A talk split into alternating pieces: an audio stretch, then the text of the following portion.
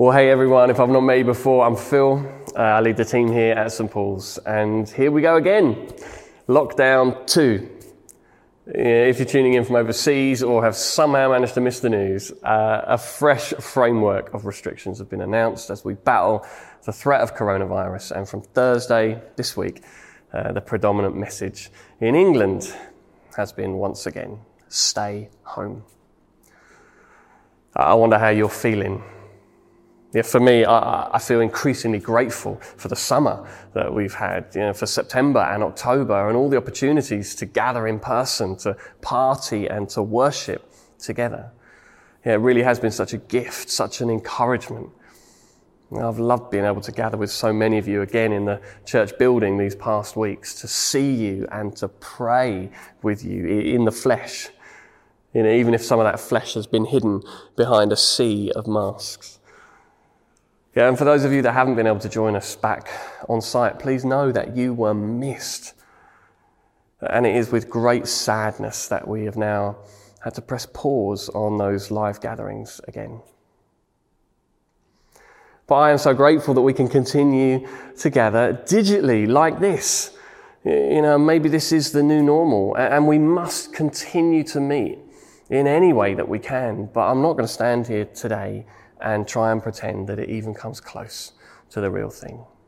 You know, standing shoulder to shoulder, singing out in worship together. These are difficult days. And I guess we're all probably feeling a bunch of different things right now. You know, a mixture of sadness and disappointment, anxiety, you know, perhaps relief for some of us who may feel we should have gone back into lockdown a long time ago. You know, maybe we're happy just to shut the door and hibernate for a bit. Or however you're feeling, we can all agree that this is a remarkable time of crisis, of challenge, and of concern. Threat abounds. Yeah, and over the past months, as I've chatted with many of you, we've reflected on this, you know, on the threat to our health. Yeah, and I'm so grateful for all those of you who are involved in our health services, you know, on the front line in this, seeing day to day the terrible impact of this virus, directly or indirectly.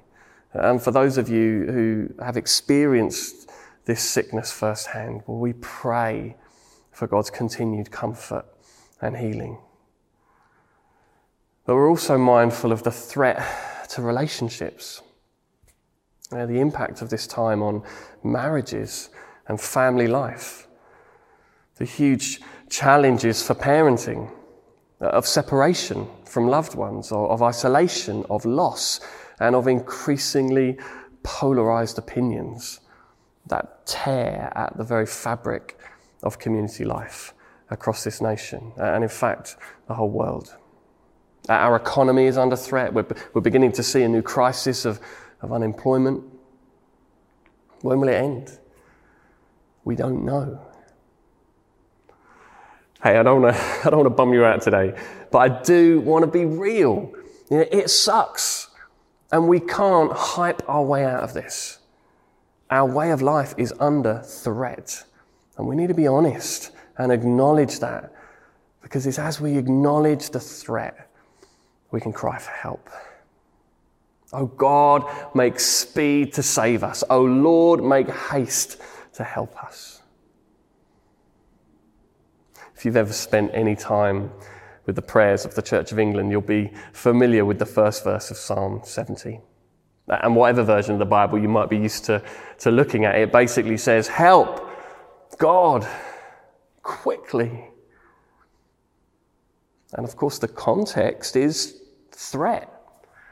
In verse 2, we read, May those who want to take my life be put to shame and confusion. May all who desire my ruin be turned back in disgrace. Yes, someone is after the psalmist. Someone's always after the psalmist. He's under threat, and so he cries for help to God.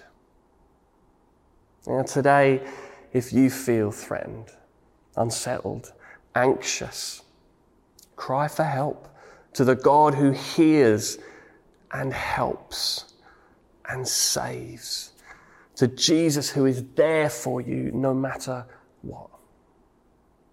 You know, I love the trajectory of this psalm. In fact, we see it echoed in most of the psalms. You know, threat leads to a cry for help, which leads to joy and salvation.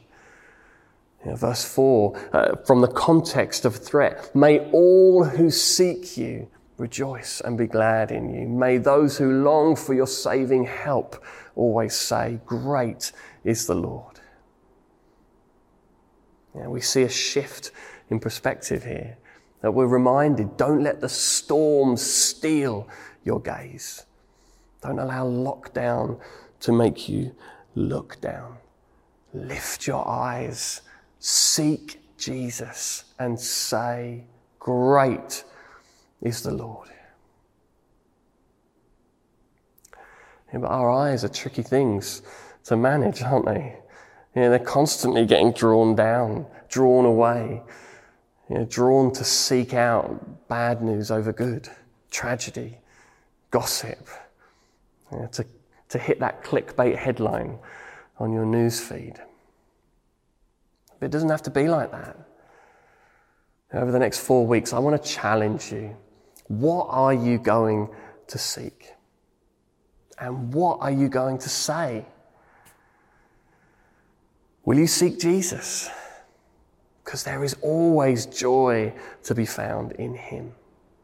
And Christians all over this nation are committing to set aside Thursdays as a day of prayer and fasting throughout this season. You know, perhaps you could join us.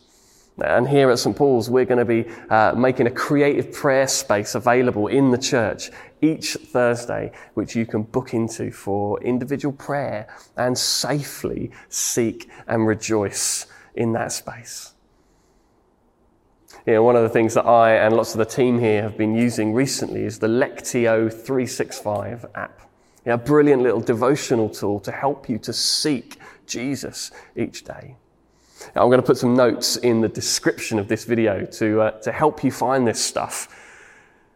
You know, we're also going to be running the prayer course online again, starting this week. You know, we've just finished it and I had a great group. We've had an amazing time. And this is another great way to seek Jesus. So get involved. Yeah, and then there's Alpha. We're now on week four, but we're ready to start another group. Yeah, perhaps you've got a friend or a housemate that you can seek with in this season. Give us a shout.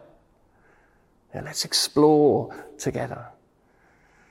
And let me encourage you to press into your connect groups and to these digital Sunday gatherings. Yeah, let's seek Jesus together because there is joy to be found in him. May all who seek you rejoice and be glad in you and say, Great is the Lord. What are you going to choose to say this week? How are you going to use your words? You know, we have many crises at the moment, and one of them is a crisis of communication, the threat of words. You know, increasingly, regardless of your, uh, of your politics uh, or your state of mind in all of this, polarized opinion, anger, and disdain are just being lobbed around carelessly online and offline, like destructive little bombs. Yeah, James was right. The tongue is a fire. It can corrupt the whole body and it sets the whole course of one's life on fire. Where our tongues go, our eyes and our hearts follow. So, what are you going to choose to say this week and in the weeks to come? Can we commit to, to focusing our words on praise? That in the midst of this storm, we might lift our eyes up to Jesus, seek Him, receive the unreasonable joy that is only to be found in Him, and together continue to say, Great is the Lord.